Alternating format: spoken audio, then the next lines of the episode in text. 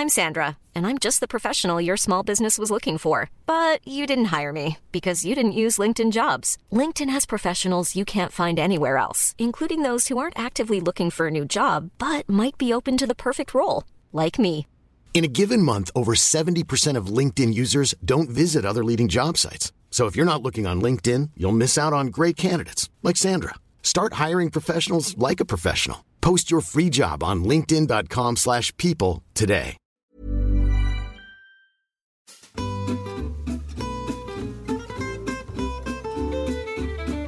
Hello and welcome back to Close Reads here on the CiRCE Institute Podcast Network. I am David Kern, and as always, I am joined by Angelina Stanford and Tim McIntosh.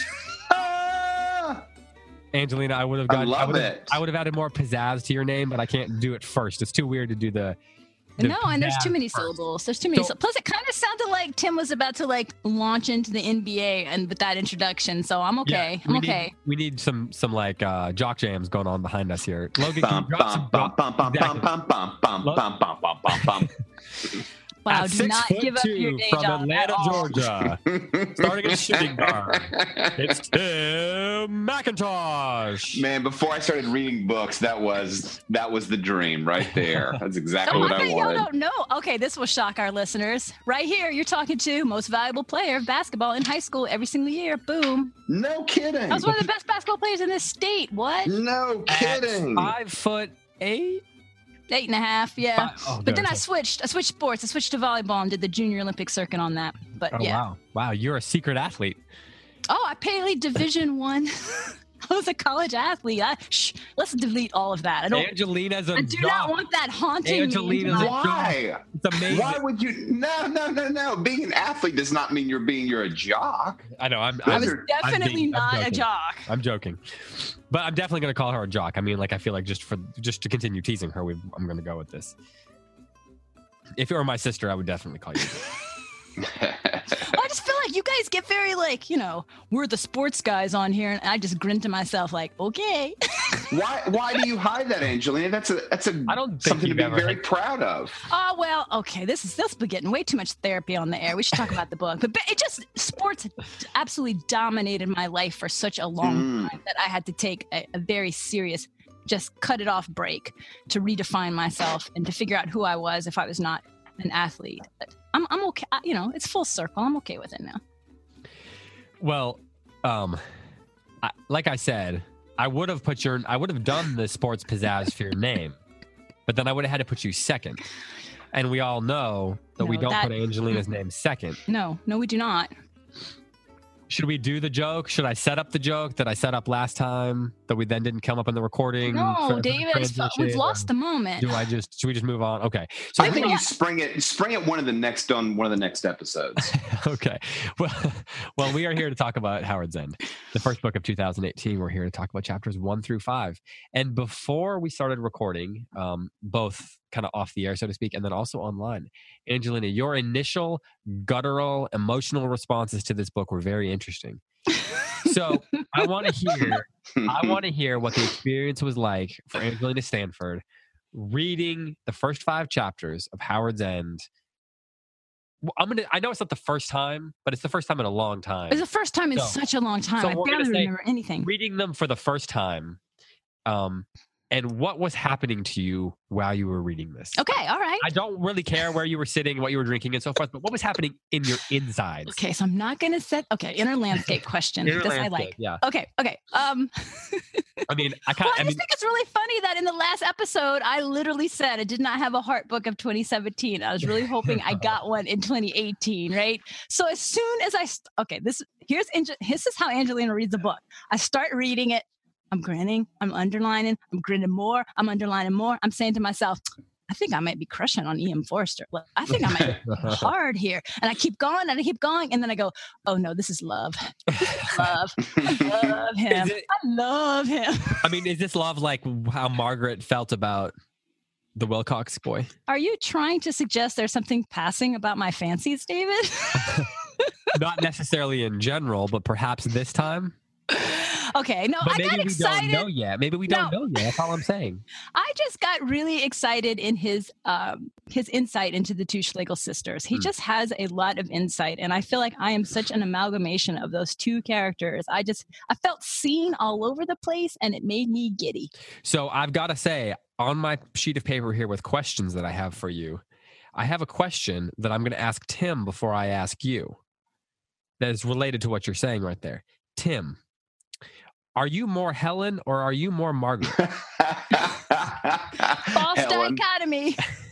Uh, for me, it's Helen. So, A- Angelina, you say it's a false dichotomy. I was gonna, I was just, I thought it was a fun question. Do you see yourself in Helen or Margaret? because I think I'm both of them. I'm both of them. Uh, Okay. When I was reading, I was thinking, which one am I? And I just, I'm, I'm both. I'm both. So, can I ask you because our listeners will be dying for me to ask this follow up question? If I don't, I won't be doing my job very well. Can you explain about a little bit about what you see about yourself and Margaret in these early chapters, and then what you see about yourself and Helen? If it's too personal a question, Oh, it's not too then I'm, personal. I'm, just trying to remember crazy specific. because you say way more personal things in this show. Yes. okay, so there's a little there's a little running joke in in our family because I'm extraordinarily close to my children and they tell Yeah, me yeah. things that other children absolutely would not tell their parents. And so my daughter always likes to preface everything she says with sighing and saying, "Even though you're my mother, I'm going to tell you this." And I always say, "Don't stop now."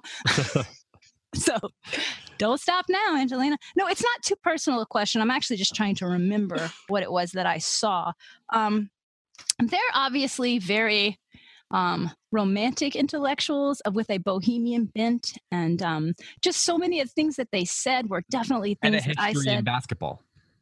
What's that? And a history in college sports. yes. Wow. I, I'm, I'm gonna really regret having said this on the air. I feel like this Okay, is I'll gonna haunt I'll me. I'll stop. I actually, it, I, it makes me like you more. I'm just going to say it. okay okay. Phew. All right. Um there are so many lines in there about just about the way that they perceive reality they're not political they're harmonizers they they they um they're enchanted by ideas um, more than politics especially the father where he says that, that line it's better to be fooled than to be suspicious like that could be a tattoo Yeah. i have that that is so my whole motto for life i am I would rather be fooled than be suspicious. I think being suspicious is so awful. Um, when they talk about this realization that there's an outer world that's so mysterious to them and people Yeah. are like functioning in it and it's just such a magical mysterious world of like bills and papers and transportation that is exactly how i feel about life and my inner landscape and the imaginary world that's what's real to me and um, i look at people who can like the wilcoxes like function in the real world I, they just they seem like gandalf to me i'm like how do you do that magic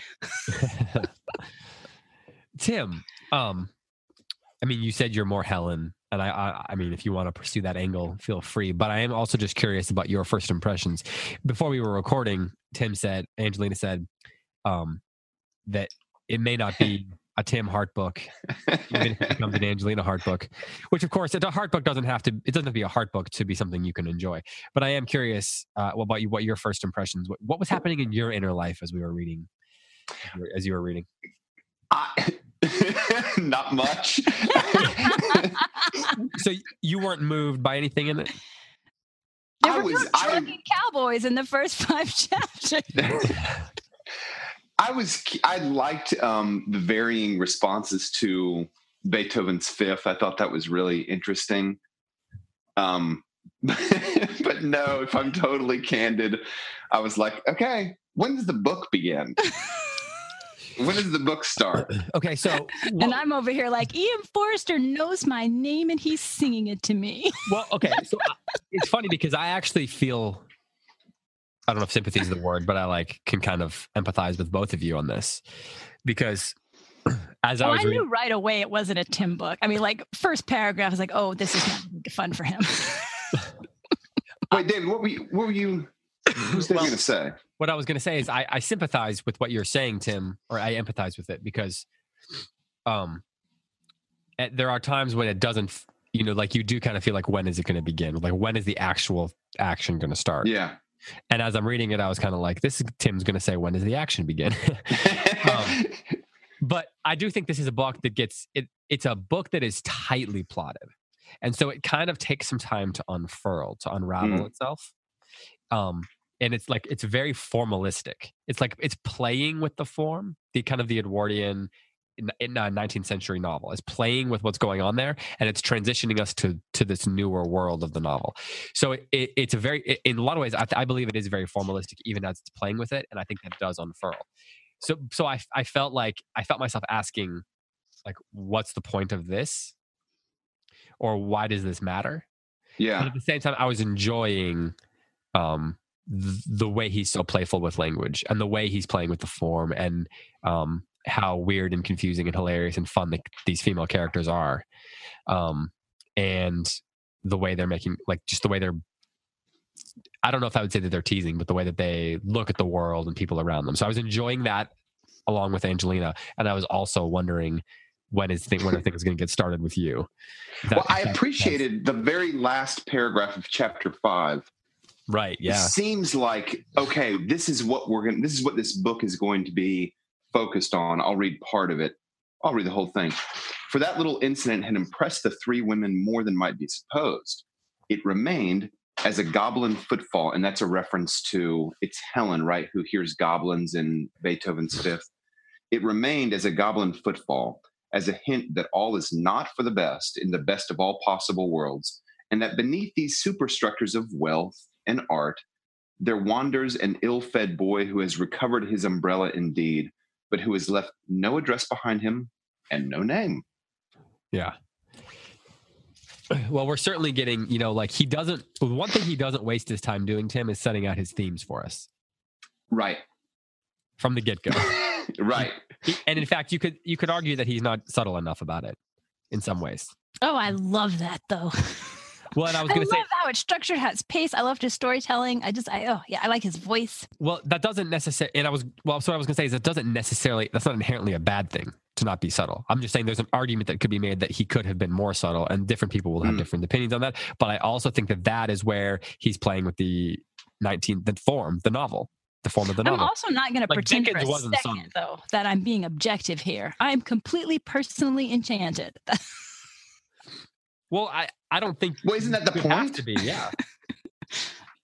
I'm not. I honestly, if I wanted, like, if we were just looking for objectivity on this show, you probably aren't the two people Yeah. chosen. No, de- definitely not. Definitely not. and I wouldn't have. What I, w- I don't think I'd be implying? good. I don't think I'd be good at hosting or being on a show that it was just like about being objective about. I mean, uh, just looking at a book objectively. Like, there's a place for that, but I don't know that that's the purpose of this. I mean, entirely the purpose of this show.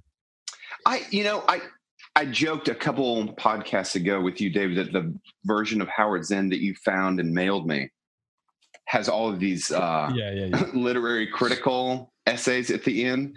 Yeah. Um, a critical history of Howards End, page 295. Post analytic criticism, Yeah. 313. This So is it making me want to cry. I know, right, right. Well, like I Um, said, you asked specifically for a book that didn't have any writing in it, and it was the only one I No, could no, find no, that had no. no markings in it. No, I actually, I'm not going to read any of these, um, but I do f- just find it interesting. So, cultural criticism, so psychoanalytical, cultural criticism, feminist and gender, Marxist, and deconstruction. Those are the four kind of angles. And I, oh, I'm getting like opinionated in my old age. I think part of the reason that this show is so fun As is because I know none of us that I can detect really have like an agenda with regards to kind of like the critical lenses that we wear. We're all Christians, so in that way, it's a critical lens of a f- sort. Um, but I don't hear Angelina like really getting into yeah i've got to like hit that marxist theory really hard or i've got to hit the feminist theory you know david's got to hit the feminist theory really hard and that's part of the reason that i think the show is so enjoyable is that we're all completely um we're all we all like read the books for the pleasure of it and Right. for, for me, all of those critical theories are all about sort of cutting the pleasure of reading away so that you get, so that the book becomes a political piece or a social cultural piece. And it becomes sort of like a tool by which people can kind of like move their agenda in the world. I'm being very jaundiced about critical theory, but that's increasingly kind of how I see what critical theory seems focused on. And I, uh, Well, I will say I could not. No, Yeah. I completely agree. Yeah, yeah. I will say that I'm really into the idea of you writing a play that has a character that's based on Angelina who is completely into Marxist literary theory. I think that should Oh, wouldn't that be fun? I feel like you haven't been listening for the last three years. I've heard that come out of my mouth. But you know, while you're talking, I'm reminded of, of C.S. Lewis's essay, An Experiment in Criticism. And I think about this a lot as sort of my standard of what is it I'm doing when I encounter a work of literature. And you know, he says Yeah. if you're trying to distill a work of literature to its universal truth, so this Marxist truth or this feminist truth or whatever, he says you're not experiencing the work, you're using it. And I think that's what you're talking about. yeah, People are- right. That's perfect. We are both just really resistant to using art Mhm. for some agenda. Yep. Yeah, and so what we're all Even trying if to it's do. a Christian agenda, I will say and throw that Yeah. out. yeah, yeah, yeah. Me too. Agreed. Absolutely. yeah, so what we're trying to do here is we're having a collective we're making a collective attempt at experiencing a book and then sharing what we're experiencing. Yes. as opposed to trying to make a collective attempt to either argue about or persuade people to believe in a specific theory about a book. Yeah. We're just And to make the book- together.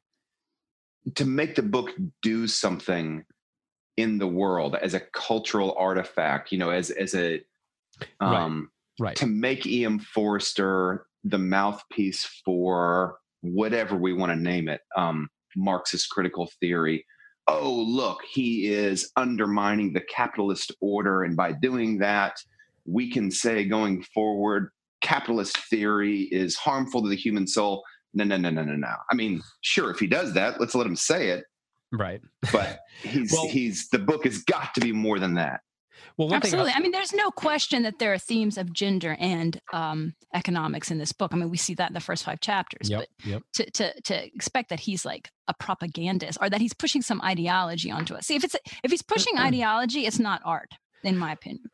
It's something else. Well, and even if even if we had a book that that that we knew that the author was a noted well, let's just say we could read a Virginia Woolf book hmm and read it a- and tr- just try to seek out common experience in it, right? Or try to like try to have a, co- a collective. I have read together. all of Virginia And- Woolf's novels. She is not a propagandist. There's plenty of things to talk about.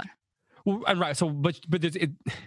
Well, yeah, I'm, I'm and I'm not. I didn't mean to lump her into like some No, but I I hear what you. She's way. definitely a favorite of the of the feminist lit crowd. Yeah. right. So we could read a book that is that is commonly understood in a certain way, and still just pursue a, like common experience in that book, even if we're experiencing it different ways. I mean, common like for the group, like we're we're sharing our different experiences and having a common discussion on it, collective discussion on it. Um, so like I've thought long and hard about whether we should read books on this show that are fundamentally proposing ideas that we all completely disagree with um, or that are just very problematic and so should we read Mm. those and then discuss them um, or that our listeners would just completely disagree with and be angry most of the time you're reading it it's probably not worth it it's probably not worth being angry while you're reading it but there is something to be said for reading those books as a work of art as an experience in and of themselves and just trying to figure out things for ourselves rather than like you can you, he can be saying something that we disagree with and still create a, a work of art that is worth experiencing Yeah. And if he says something that we disagree with, it, maybe that's cause for us to reevaluate what we believe. Absolutely. Mm, Yeah, definitely. Well, let's talk a little bit more about Howards End. Um, Angelina, uh, you talked a lot of you. You used some very specific words of things that you liked that are things that I enjoyed and I think are worth talking. And maybe we can convince Tim to come around on them. Uh, um, you talked about things like pace and voice, um, and those are um, vague but still specific formal ideas. Can you talk a little bit about Vague and specific, my specialty. well, there are specific things that are vague until we dig down a little bit, right? So, um, specific things vaguely spoken about. Um, can you talk a little bit about what you mean by the pace? Um, I've got lots of thoughts on voice um, that that I want to kind of turn to. But I want to hear what you have to say about this pace idea first. Well, it's definitely Edwardian. Okay, so a Victorian novel is going to have a much, much longer build up, first hundred pages, and you still haven't even met all the characters. I mean, talk about like laying out the themes methodically, slowly, uh, and and the whole story is going to unfold a lot slower.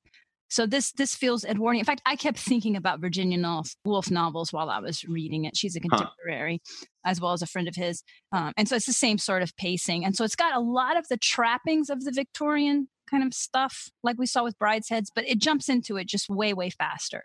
I mean, we jump, we literally jump into a conflict that you would not see right. that in a Victorian novel. We very very slowly build up to that. So this is that's much more um, modern pacing, right? You just jump right into the conflict. Yeah, which I guess is an ancient. It's an ancient way too, right? yeah, you're in the middle of the Trojan War, ten years in. That's right. And I, I, I just, I don't know. What do I want to say? Everything I feel like everything I'm going to say is, is so vague. I just felt like it's moving along in a nice little clip, you know, boom, boom, boom. So Tim, you did not feel that that pa- that pacing is the case, or you just did you felt the pacing was okay, but you didn't feel like enough, like there was anything actually happening, or did you not care about more the, the more the latter, more the latter. I, I was curious about so the beginning of the book, Helen has, we learned by letter, fallen in love with uh, a young man. Well, Margaret, it's Margaret, right? Margaret, excuse me. Am Wait, I, is it Margaret? No, Margaret's the older one. Helen's the younger one. Right? And Helen fell in, and Helen is the one who's fallen in love, right? Yes, Helen is the younger one who fell in love. Yes. Yes. Um, right. Yeah. So yeah, Helen's fallen in love, and then Mrs. Forgive me, Munt. Munt goes to kind of rescue her um, and we learn a little bit about how Helen Helen has fallen in love with this young man, and then she kind of steps back after they realize it's not going to happen. Helen sort of steps back and she looks at the young man and his family, who previously had charmed her, and now she's not as charmed. And it, it struck me. How did it strike you guys? It struck me that Helen was kind of like, "Oh, he's not one of my people." I was enamored by the way that the Wilcox, the way that their family um, lived. I was curious about it. It was different, but then she kind of stepped back and realized, but just because it's different doesn't mean that it's me. And now returns to London, and she seems like she is returning to her element, not just London, but we find her again listening to Beethoven's Fifth Symphony, this beautiful cultural um, event. And we also discovered this other young man who we're not quite sure is the young man going to be interested in Margaret? Is he going to be interested in Helen? Is he going to be interested in neither? So I, I feel like this the setup is there. Um, and I also there's like the nice little undertones of a sort of form of life that it seems like E.M. Forster is recommending to us through his through the family there's kind of a form of life the way that they approach people so you that i found really compelling which family the uh Hel- whatever helen and, and margaret's last name is the schlegel family so you that they're okay yeah i didn't know i was just making making sure you weren't talking about the wilcoxes right yeah, not the Wilcoxes. Am I, did you guys read that the same way? Did you? Oh yeah, absolutely. Helen was initially attracted to the Wilcoxes because they were kind of like they were country. Oh, how charming. Well, it's a little bit like what we saw with Brideshead Revisited, right? Uh, the Wilcoxes seem so capable and navigating a world that's so yes, curious right. to her. And so she's drawn by their power and their confidence and she lets them dominate her sense of self. She gives up all her opinions for their opinions and she's completely yeah. enamored with them. And then when she's the whole the whole bubble just bursts and she stops being enamored with all of them and realizes this is just crazy. Well so she the book has a lot to say about imagination. So it says oh yes it does. Chapter, i love this passage. in chapter four it says the truth was she had fallen in love not with an individual but with a family. Before paul arrived she had as it were been turned up into his so okay here's the thing right now.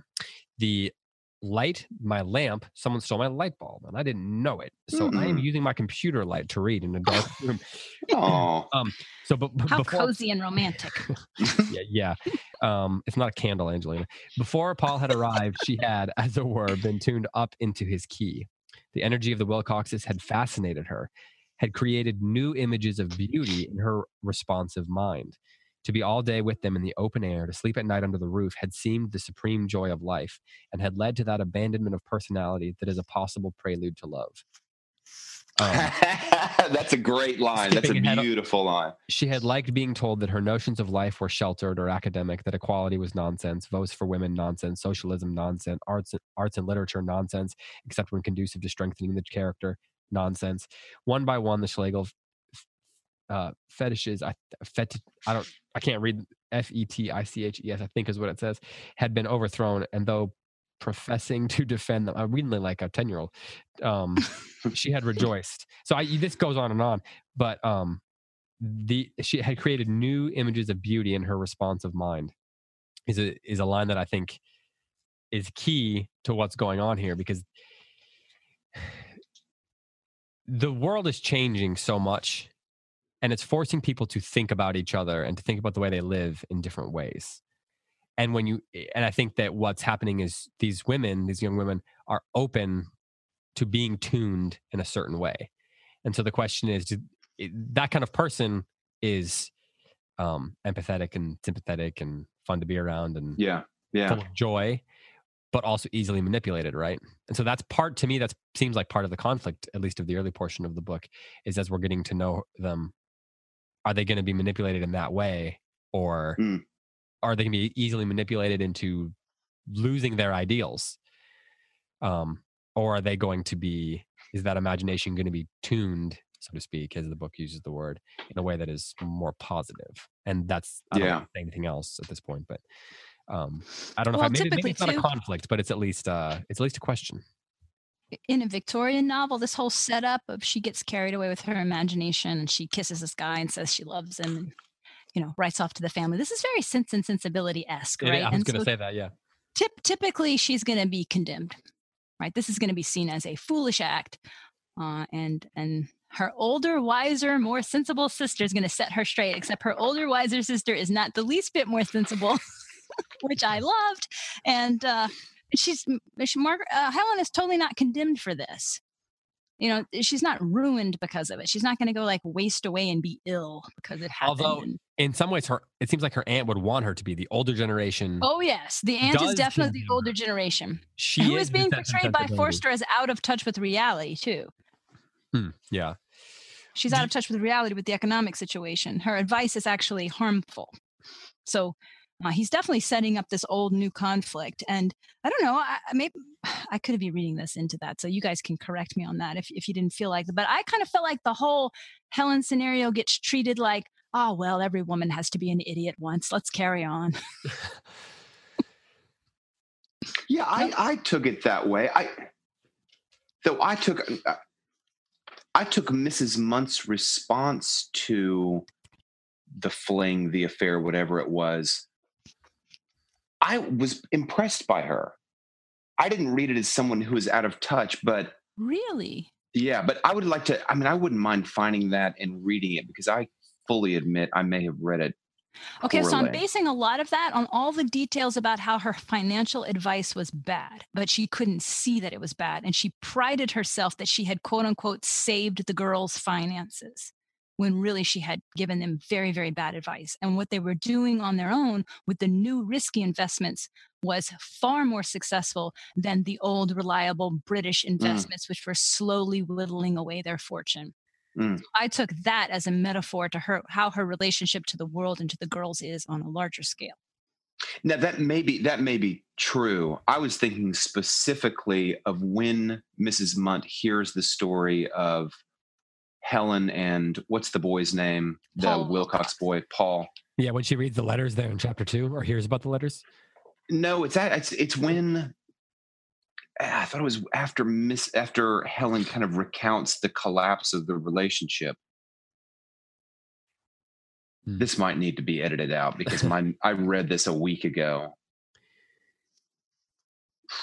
well i think she is an interesting character because Mrs. Munt. Yeah, because for someone who is at least ostensibly sort of supposed to represent this fading away, it- I, I mean, at least that's how I took it.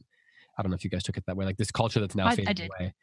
She. It's interesting that he calls her um, or he says about her that to history, to tragedy, to the past, to the future, Mrs. Munt remained equally indifferent.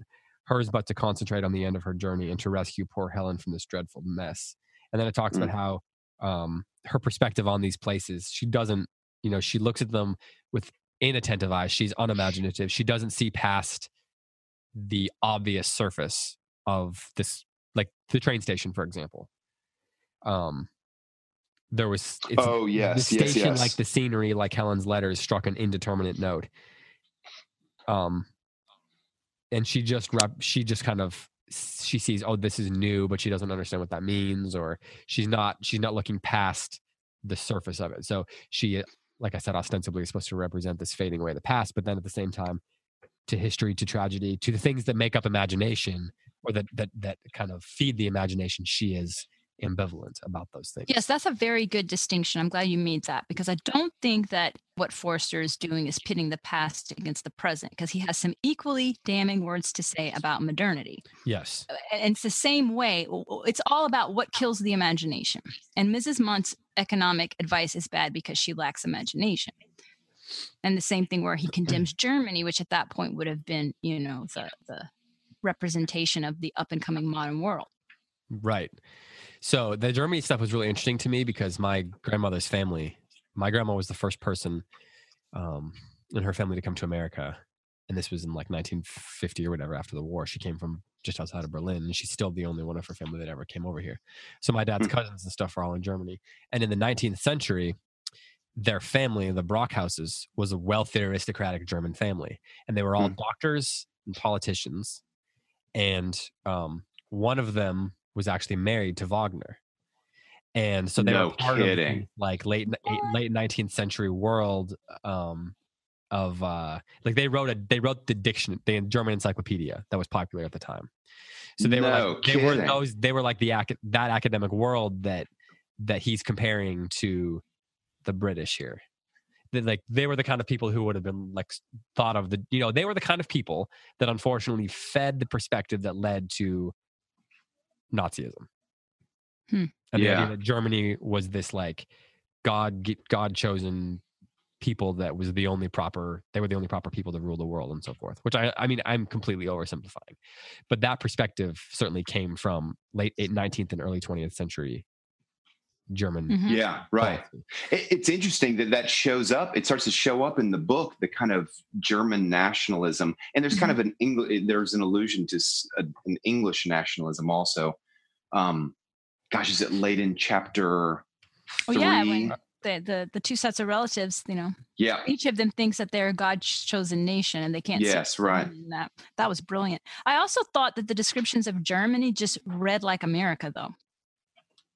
Right? The obsession with uh what Yeah. is use only what is useful. Money is useful. Mhm, the imagination mhm. is not useful. And also an obsession with bigness right yeah. um it's the Yeah. vice of a vulgar mind to be thrilled by bigness Yeah, that's that one is of my not favorite, imagination no it kills it man those are some good lines Yeah, those are good lines. one of my favorite lines. My other favorite lines. Just a little bit of.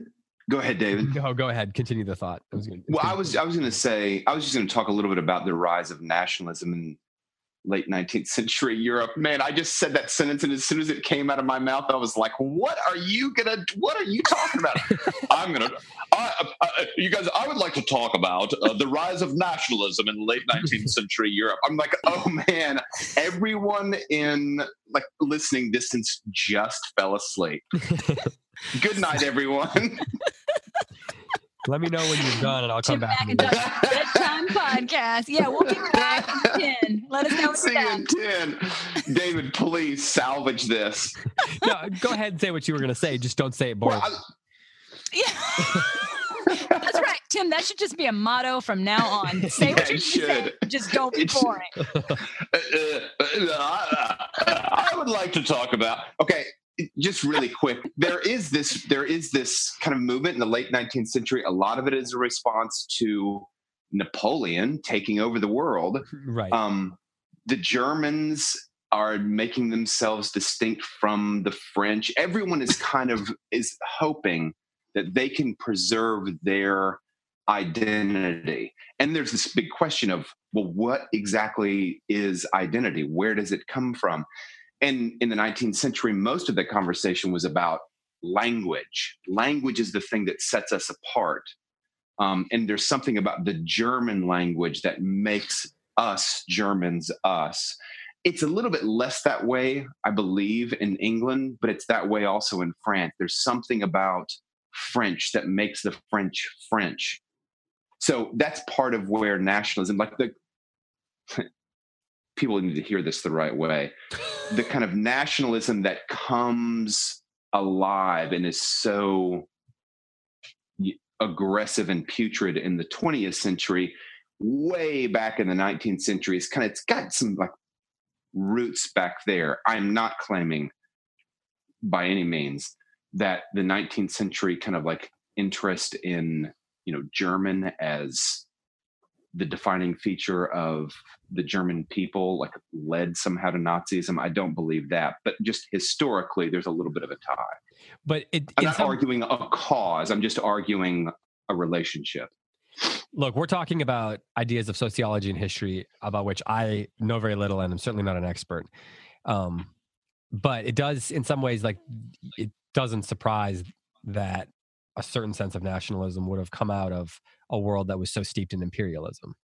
Yeah, so like right. individual nations uh, standing up for themselves, believing in their own greatness, shouldn't be surprising that that comes in response to British and Napoleonic imperialism, mm-hmm. and that this mm-hmm. book is kind of happening at a crux, um, at a crux point when those responses are beginning to take shape. Right. and then of course you see this i mean later on you see the same thing in response to the soviet union uh, but that's yeah. another question for another day and, and i always think that english imperialism i mean if there were ever imperialists it was the english but i think that sense of nationality is a little bit less pressing in the late 19th century just because geographically england is an island they are True. distinct True. geographically there's just that little body of water called the english channel and they don't have to in the same way like the United States, we just don't have to deal with a lot of oh we, we don't have to deal with a lot of worries about defense because we're relatively isolated. We only have two neighbors where, you know, Germany is surrounded yeah. on every side. Um, Angelina, are you asleep? if you're oh, not, if you're not, Angelina, so, I've got a brief lecture to deliver on uh, alienation in 19th century politics. Good. Could you call me about 10:30 tonight? so let me get cozy. I do think though that these these ideas relate to this idea of imagination and the idea of because part of imagination. I see if I can put it in in a way that makes sense. The, that can explain what I'm actually thinking here imagination is closely tied to how we view ourselves. Um, so, hmm. um, what one things that, like, for example, one of the things that we have is this con, this not not conflict, but this this what may be a false dichotomy that he kind of winks at between the um, the imagination and and things that are commonplace. Hmm. So, my favorite line in the book in the first five chapters is when the um the young man has come to pick his um pick up his umbrella and they accident and like Margaret kind of accidentally chases him away. Yeah. Calls the umbrella ratty and he's like freaks out and runs off and all that. And she she like faux chases him. At least that's how I read it. But it says that their brother, finding the incident commonplace, had stolen upstairs to see whether there were scones for tea. and I love this idea that like the the rest of what they're talking about is commonplace. So I'm going to go check for the tea, check about the tea. It's first of all the most British thing, but it's also like that. I think Forster's winking at us here because for for the brother, for Tibby or whatever his name is, the tea and the scones or the scones or whatever you want to call them, depending where you live, are they are not. That is not a commonplace thing. These like mm. these discussions of the feminine home and what he seems to be considering women issues like that's the commonplace but there's intrinsic value like there's intrinsic eh, eh, value in the scones and the tea and like the beauty of them. And so the beauty in simple things is something that seems to even be attractive to margaret when she goes out to the farm right? Or goes out to the wilcox house and she spends outside yeah. spends time outside with them. Like it's a simple way of life, but it feeds and tunes her imagination. So well, it's the- a more physical existence. So for somebody who's all caught up in the imagination, a lot of reality feels unreal. They have, you know, just have a hard time connecting with the physical reality. And so they're being out in nature and watching the way that they are, that would have deeply affected Helen. They would have seemed so in tune with something that feels foreign to her. Hmm. Yeah. And but even and so that but that kind of goes with what I'm saying. Like the the No, I agree. I agree. the agree. tea are a physical manifestation. Like there's something they're a physical manifestation of a sort of beauty. No, I'm agreeing with you. So their household is is dominated by the world of ideas. Okay, yeah, yeah, yeah, so- yeah. Right. And I so what- something like the saying, yeah. scones would feel special to him. Yeah. And and it probably as the only guy when there's these three women downstairs that are going crazy not going crazy, but bantering crazily back and forth. Well, he says it's a feminine household. He says that. Mm, right. So in the midst of the, the craziness of this femi- feminine household, he seems to find like there's like structure and order in in the scones and the tea that is not also, he likes being the- babied and taken care of. he, he does, yes, he does. Oh, Tibby. I was actually wondering if there's going to be something of Sebastian and Tibby. That's one of the things I'm going to look out for. Um, I'm not saying there is. Secret scone habit. not necessarily the extremes that Sebastian takes it, but sort of the same sort of role in the book. Um, he warmed the teapot almost too deftly. Let's talk about voice. Because our that's a great line. Yeah, I'm kind of coming. This book is like once you guys are kind of like pulling out some of these gems to look at. I'm like, yeah, this is actually really this is a stronger start than I give it credit for. Our narrator. I want to I want to defend it.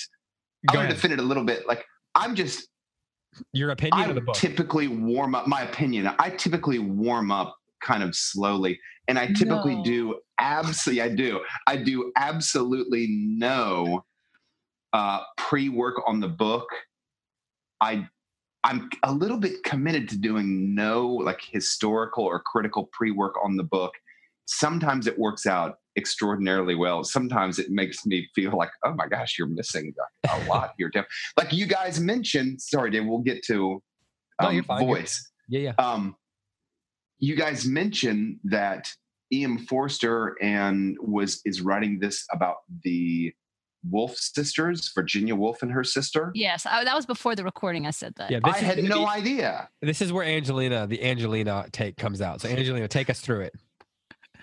Well, E.M. Forster was a periphery member for about 10 years, 1910 to 1920, uh, with the Bloomsbury Group, which I guess I shouldn't assume that our listeners necessarily know who that is, but uh, that was a, a famous kind of literary art set um, with Virginia Woolf, her sister Vanessa Bell, um, who's an artist, um, Strachey, the poet, um, uh, John Maynard Keynes, the economist uh, and E.M. Forster and some some other kind of in and out members. And um, so they were just And- this intellectual, bohemian, free thinking, progressive before. group committed to uh, aesthetics, kind of like a a, a redux of uh, the pre-Raphaelites, kind of Oh yeah, that's a better. similar thing.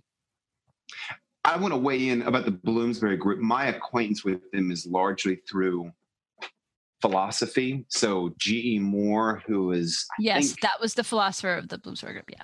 and they invited one of my oh, one of my heroes, Ludwig Wittgenstein, who he and a German named Martin Heidegger are probably the most the two most influential philosophical voices of the 20th century. Wittgenstein is one of my heroes. People, yeah. Anyway, I'm not going to defend him on the show. Nobody's nobody's like making. No one's like, hey, can you tell us more about Wittgenstein? Um, Hey, can you piggyback on that nationalism talk? With, and talk about Wittgenstein and I I'm mean, just tempted because I love him so much, but he Tim gets invited a couple times. I have gone off the rails. He gets invited a couple times to the Bloomsbury group, and he apparently just cannot stand it. So he like drops in, and then he immediately drops out. One other thing, just because this is just a nice little nugget, Keynesian economics. So Angelina just mentioned John Maynard Keynes. Keynesian economics is sort of like the modern incarnation of socialist economic theory comes from Keynes. So when people complain, this is not me issuing an opinion, this is just me reporting. When people complain about the government printing money, you know, like if there is some sort of problem with the economy, and when Barack Obama stepped in and printed money to kind of get more cash into the system, that's a very Keynesian move. So the general theory of, I think it's economics by John Maynard Keynes is probably, it is the most formative book in modern economic thought. And Keynes is famous for saying, you know, like something like most people, most people's lives are being run by an economist whose name they've never known. Well, that economist is John Maynard Keynes. Yes, it is. So they were, then that demonstrates that they were a hugely um, influential group. And, you know, we can debate whether or not their influence was good or bad, but in their own time, they would definitely be, have com- been considered progressives uh, and, and bohemian and, and out there. And uh, uh, they explored a lot of life choices that our listeners would probably not be comfortable with. that was very well said. but the two women of the group, um, Virginia Woolf and Vanessa Bell, who were sisters, uh, were friends of E.M. Forster's, and they are the model for the Schlegel sisters. So, this kind of bohemian, intellectual, free thinking family with advanced ideas, advanced, you know, not old fashioned ideas Yeah. about uh, gender and etc. Um, Progressive. Progressive ideas Progressive. without any connotation one way or the other but uh you know, that that's the model. That's this is that's this is the artistic world. So all this emphasis on the imagination and the aesthetic experience that was all something that was very um interesting to the to the bloomsbury group. So my dad the other day he was um my mom was reading the book and he goes he's trying to remember which book that is and he says oh yes that's the book about how England is going to go one way or the other and the question is which way are you going to go and I thought that was interesting um no i thought that was 12th night might, maybe this is the follow up several hundred years later to Twelfth Night. because, and I think the thing that's interesting because the Bloomsbury Group and Virginia Woolf and all that, they're sitting at this. I mean, they're sitting at a very important time as things are changing, and what we don't, what we don't know yet when this book comes out is the the impact of the war. That Mm, that, yeah. that Brideshead does, you know, Waugh had the war to look back on, but this is the same asking some of those same questions um, that well, I guess that Virginia Woolf and Company, you know, were asking, but at right before the war starts. So in theory, there's like this optimism about what's going to happen about the world that they're living in. Um, now we could, I don't really want to tie that all back into um, into Virginia Woolf because we could go Well, for a long time on no, like we could go for a long time on Virginia Woolf's ideas. Maybe we should just spread those out and let Angelina talk about those because I'm a novice and Angelina is much more knows what she's talking about. Mm. Um, Oh, it's been a long time though since I've read that stuff, but but I do I do hear I do hear um those a lot of those echoes. Uh, you know, she she in her novels also has these like Victorian uh, figures in her novels and tries and, and, and the interesting thing is though, you know, while Virginia Woolf is is perceived as this kind of intense feminist, she's not condemning of the women who represent the older world. Just like with E.M. Forster, um, eh, there's she's fascinated with the role that these women played at the time that they're in, but also feels like the world has changed, and also there was something progressive, I mean, uh, um, oppressive about it as well. So I've spoken so vaguely. I'm thinking of like three different novels in my head, but that was probably not helpful at all. I just mean she's not. Uh, it's not necessarily the slash and burn feminism you might expect. There, there's Mm. some respect for what was good. She's trying to sort out what what what was good and what needs Mm. to change. Well, yeah, I mean, feminism of the way feminism of 1910 when this book was written was different than the sort of feminism of like 1971. Yeah. Yeah, for sure. It was a different. It's a different thing. Um, but Yes, let's go, and, and when they're talking about equality, they're they're talking about the women's suffrage issue. So right, right. And Tim, are you still you still against women voting? Mercy has to see what Liechtenstein says. No, Did I- was that- Wittgenstein, for whatever it's worth. It's Wittgenstein. I knew I said it wrong on purpose, and you were you also- Liechtenstein. not I believe Liechtenstein is a small country in Central Europe. were there too were there too many was that question too that have too many ideas too many accusations implicit within it there i don't i didn't mean yeah, it was a little bit Tim in has been logic. They would call that a loaded question. for me for the last yeah was four that, years. was that question too loaded um but let's let's talk Are you, about voice Tim, are you still kicking? Are you still kicking your dog? It's one of those. It's a loaded question. Yeah, exactly No, so you did. Yes, so you are. well let's talk about voice because this narrator is very opinionated as you Mm. can get in a, in a and it's uh, much of it is subtle so he's very opinionated in subtle ways so for example he warmed the teapot m dash almost too deftly m dash Mm. rejected the orange pekoe that the parlor maid had provided poured in five spoonfuls of a superior blend filled up with really boiling water and now called to the ladies to be quick or they would lose the aroma. So Mm. there's a lot of stuff in here where the narrator kind of stops and turns and starts speaking to us. And he is a very smart narrator he's a funny narrator and he like i said is very opinion angelina you brought this up as something that you were that you were enjoying. What do you particularly enjoy of our precocious narrator here I think I like the chatty commentary nature of it. is this a common um, is this common to the edwardian period or is this something that is is another example of him playing with the form and being a little bit more contemporary than would have been common Ah, is dickens so chatty well, Dickens is not Edwardian, but, but the the Victorian well, narrator yeah, right is extremely different. Um, not that it doesn't comment, it does, but it does it in this uh, reader. If you have not noticed, this is the bad guy. Also, he's in black and he's very bad. You know, it's that it's not light. It's really heavy-handed, and um, and there's a lot of reasons for that. But George Eliot, especially, will just grab her reader and slap her for 800 pages. You know? That's what- that's- and I like her, and I say that. Yeah, She's, did, did you write your subtle, they're or not- what's that? Did you write a thesis on George Eliot? I did. Yeah. So I mean, I don't mean that in a bad way. It was just Yeah. that's just that's who just that's just who George Eliot was. She was so fireball. She had things to say, and she was going to make sure you heard it. If you Um, were going to write a novel, to be fair, that's the novel you would have written. it's just not the only way to write a novel. I probably would have at least one draft where I was slapping my reader. Yes, this is probably true. So I, I, just I so there's something about his lightness about it all, and it, it- he's just like I the don't know. of it. he's not preachy. He's he's obs- I feel like okay, so I feel like I'm not being talked to.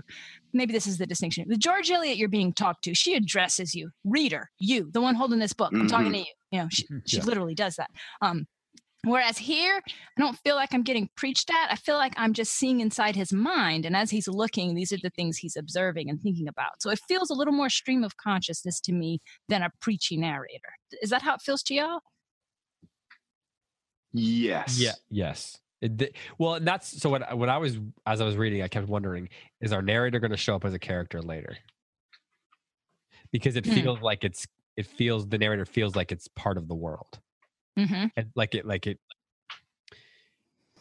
I'm trying to exactly what you just said that made me think of that. But that's how I felt. I kept wondering: hundred pages in, is there going to be this little shift where you somehow meet like that? I mean, it would be a little bit maybe too cute, but that's that's that's almost how it feels. Like this person has a, a shift david like like the narrator will take a step back and speak a little bit more in a george eliot sort of No, not necessarily. frame. More like all of a sudden, seventy-five pages in, we meet, we realize that the character, that the narrator is a character who starts speaking about certain Ah. scenes in the first person.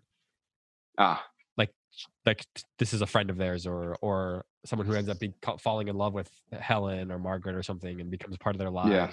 Or a butler who's a part of it and then comes back. And I'm not saying that's going to happen. I don't even think it's, it would necessarily be a good idea. But the narrator is so much a part of what's going on that Yes. it feels like he or she could be. Um, does this narrator feel masculine or feminine to you? at the section that you read it felt masculine gosh i don't know though I'm having a hard time answering that too.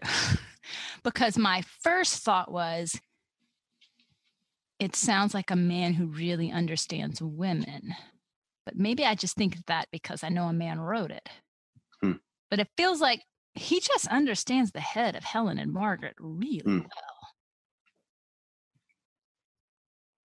And and he does it in this non-condescending way. He Mm. doesn't pat their little heads. Mm. Even when they're being kind of silly, admittedly. I think he's sort of enchanted by it. Oh, that's Oh, I get the impression that he's enchanted by them. Yeah, I think so. You know, you know, one thing I Yeah. noticed about the narrator is that he is very close to the action, but he is not. He's not landed on any particular character. Maybe he's Right. closest to Helen, but we also get a long time with Mrs. Munt when she's, you know, taking the ride out to the Wilcox's farm. We also get a long time with Margaret when she is is the guy's name Sebastian? The the um do we have a name for the one don't think we whose umbrella was We don't have a name for him yet. He didn't leave his card, so I won't say. he whose he whose card was left.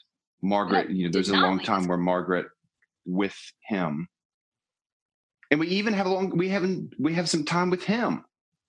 You know, he's worried about trying to understand these ideas and trying to fit all this culture in his head when he is uh he thinks of himself as an unrefined man or maybe uneducated I loved that scene when they were walking back to the house. I loved it so much. I loved how she would say something and then there was this they would just awkwardly look at each other and Uh-huh, narrator would uh-huh. say, if she was like other women at this point, she would have said this, and then he would have said that, and then she would have said this, but she's not like other women. So they just Mm. looked at each other. And I was like, oh, yeah, that's my life.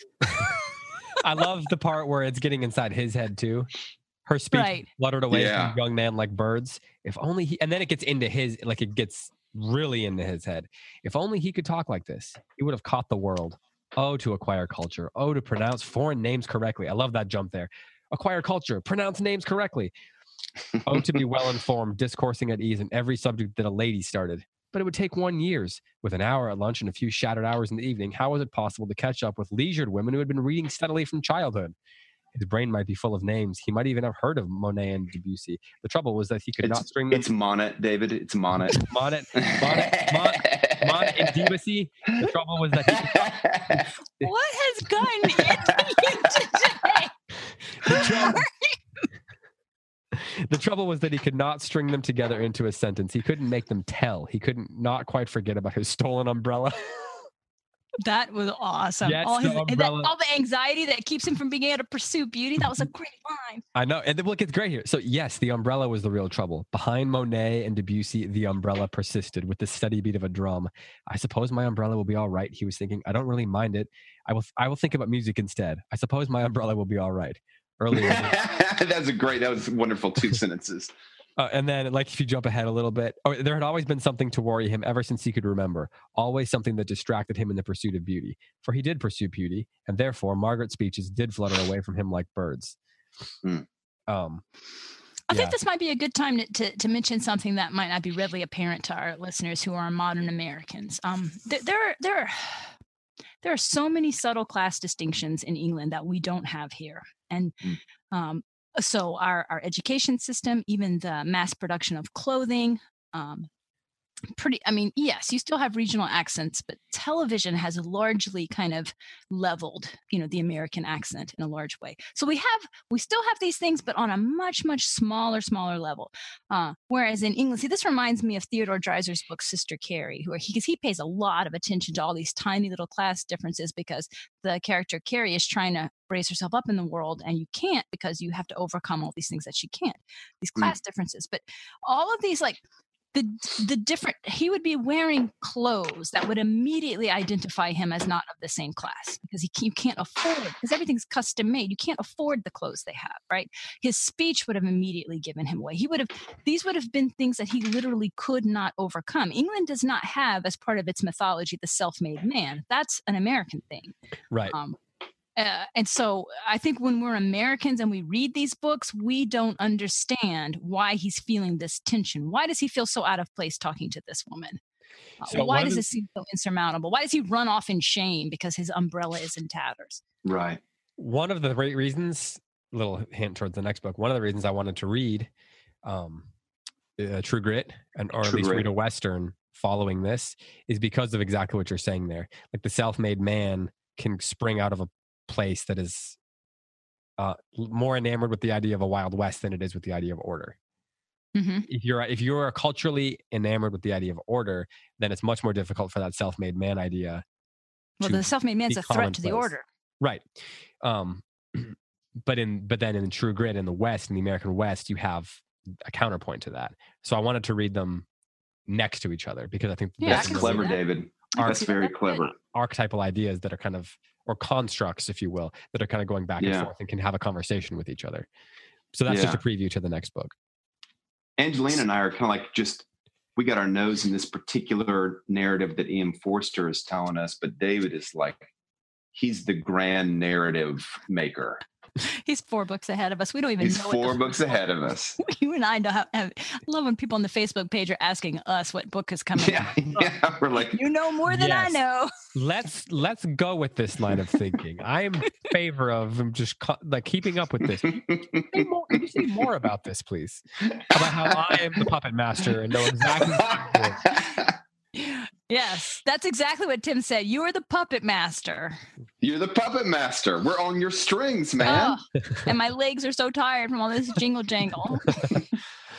Well, do, do we need to do we need to call it a day then? Should we just end this episode and pick up where we were next time? Seems appropriate. Let's- Seems the right time to close shop. Uh, let's go ahead and just see. Do you do you guys have any uh, any final thoughts as we go on to chapter six through ten?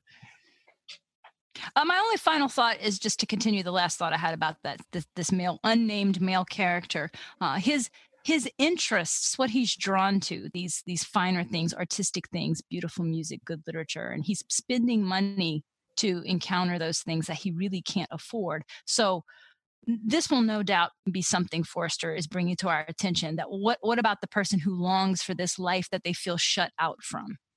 How do you handle that? What does that Mm. mean? Yeah, I think that plays into this idea that my dad brought up, which I'm interested to, to see how it works out. The idea that England's going to go one of two ways, and where are you going to be? In other words, who is going to participate in the ways that the way that it goes? Like who's going to be left out and who's going to be included? So And, think- yeah, and look, this is this is a contemporary conversation too. Like, who is art for? Is it just for the highbrow intellectuals, or is art for everyone? It feeds into all of that. Which might be a more obvious answer to us Americans, or like our our obvious answer to Yes. 21st century Americans is going to be different, to your point, than it would be to uh, an English person of 1910, even to a poor person who who is going to be thinking about themselves differently. Very much so.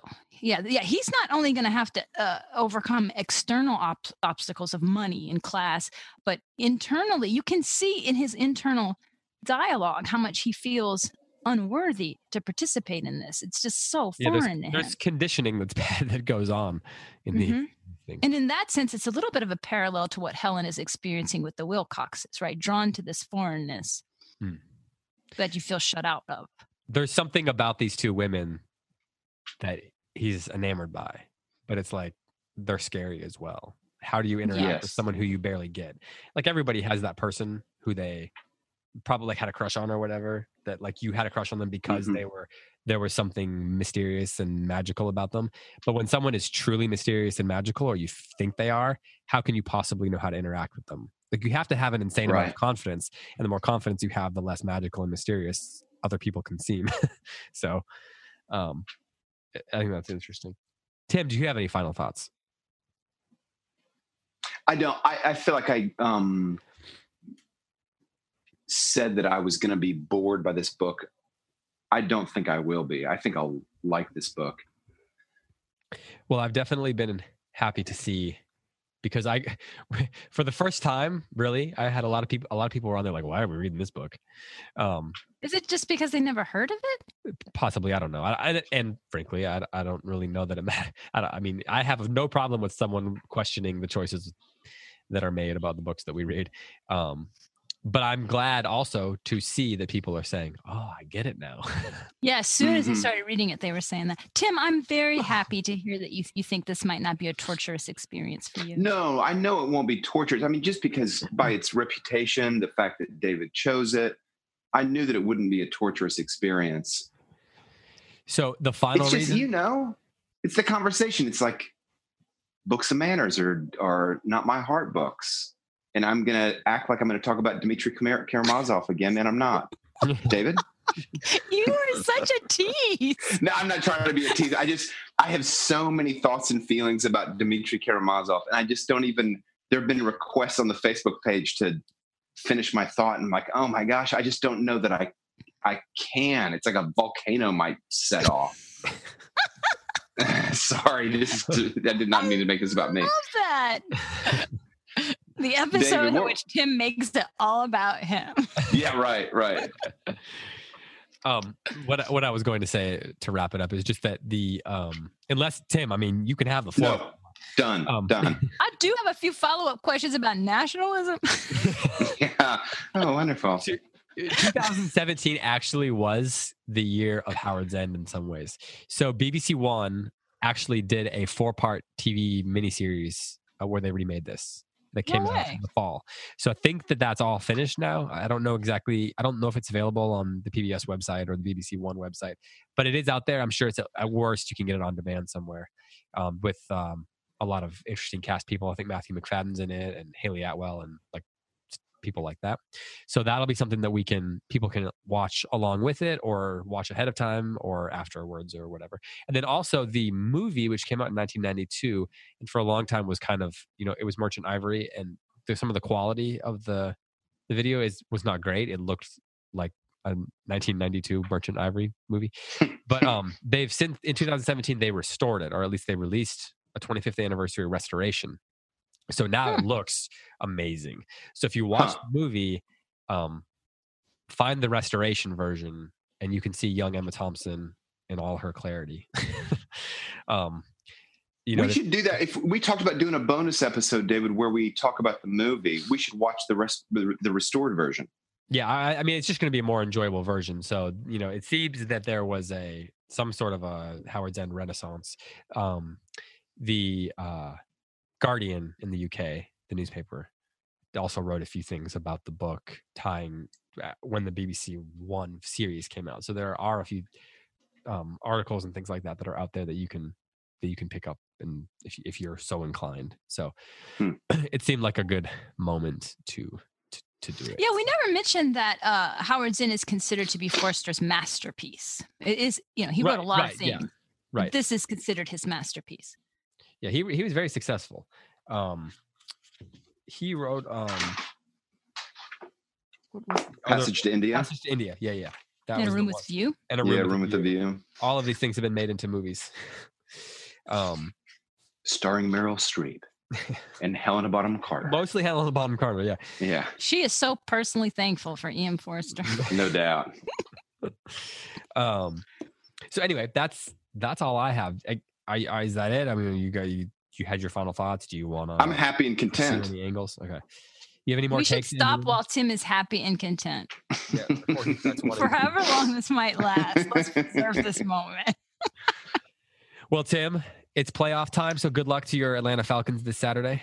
David, thank you. I was heartbroken on Tuesday morning. All those who need to know probably know what I'm oh, talking so about. Oh my that. gosh. It w- The it- I Georgia was- Bulldogs. I you were heartbroken, and I was just angry. I was just like, mm, I was I was angry for you. I mean, I ah. wasn't really angry, but I was, you know, sports fan angry. Do you, you know what the hardest thing is? It's like you love. I loved the guys on the Georgia team. I just loved those guys, Yeah, and they fought so hard. I mean, they just fought so hard, and I, I think Alabama was a centimeter better than Georgia, and they won. and they And had some on- luck along the way. And they had some luck. They did. And I think if the ball had bounced a different way, Georgia could have won it. And I just was like, oh, those guys just worked so hard.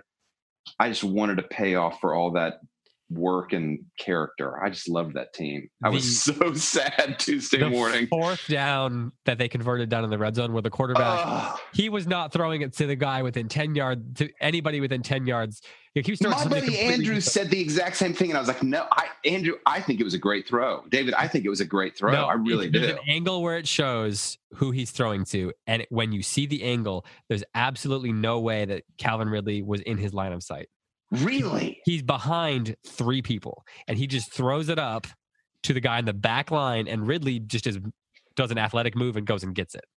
I don't I don't think that he was throwing it to that guy. Wow. But I just said it publicly, so maybe like maybe the quarterback's gonna come out and telling me I'm wrong now. But yeah, maybe he is. He's gonna he's gonna tweet you.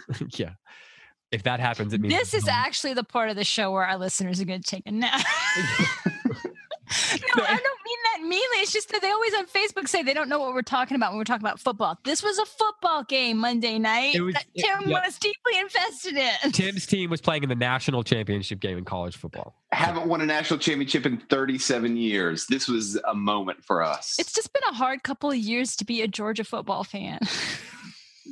Yeah. Yeah. It's been a hard 37 years. But hey, you're talking listen. to someone who grew up with the uh, 1970s New Orleans Saints. I feel you. Okay. oh, yeah. Yeah. Yeah. Hey, listen, you have the Atlanta Falcons, or as Graham calls them, the Atlanta Falcons, have redemption available to them.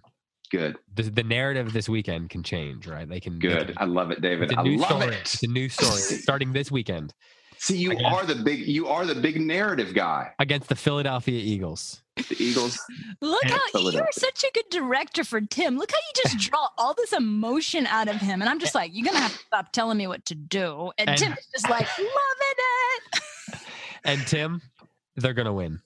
Oh, I, believe, I, love it, David. I love I it. I believe the Atlanta Falcons are going to beat the Philadelphia Eagles this weekend and the, the I do too, actually. Change. David, do you have a good prophecy about me that does not involve a football? Well, I had one about the Saints. I don't really care. um, I believe that you are going to have a dream sometime in the next 40 days wherein it is on the night of a high school basketball game and you're supposed to be playing, but you can't find your uniform. Okay, this is a curse. Ooh. I also have a recurring dream of going through the cafeteria line and dropping my tray at the end. Thanks a lot. I I have a I have a prophecy that the lost sports uniform is going to replace the cafeteria. Uh, All right. Just be forewarned when I wake up in the middle of the night in a panic sweat, I'm texting you and waking you up. I will not wake up from a text. Um, that would not be possible. You probably would have to come to my house and then throw one of my children on me, and even that might not work. Um, all right, well, that we should probably wrap this up because this this show is going nowhere yeah. very quickly. Um, thank you to everyone who's been listening. Been uh, a weird one. thank you to everyone who has uh, been supporting us on Patreon. If you want to learn more about how you can do that, it's patreon.com slash close reads. Um, and we have um, lots of great content, podcasts coming podcast content uh, coming out in the next few weeks, so be on the lookout for that. Um, I guess I guess that's it. Angelina and Tim said they had nothing else to say. I don't really believe them. There's this tension that feels like it's going over the internet right now that I'm supposed to ask them again, but I'm not going to. So for Angelina Stanford, for Tim McIntosh, and for all of us here at CiRCE, thanks so much for listening. This has been another episode of Close Reads on the CiRCE Institute Podcast Network. We will talk to you next week.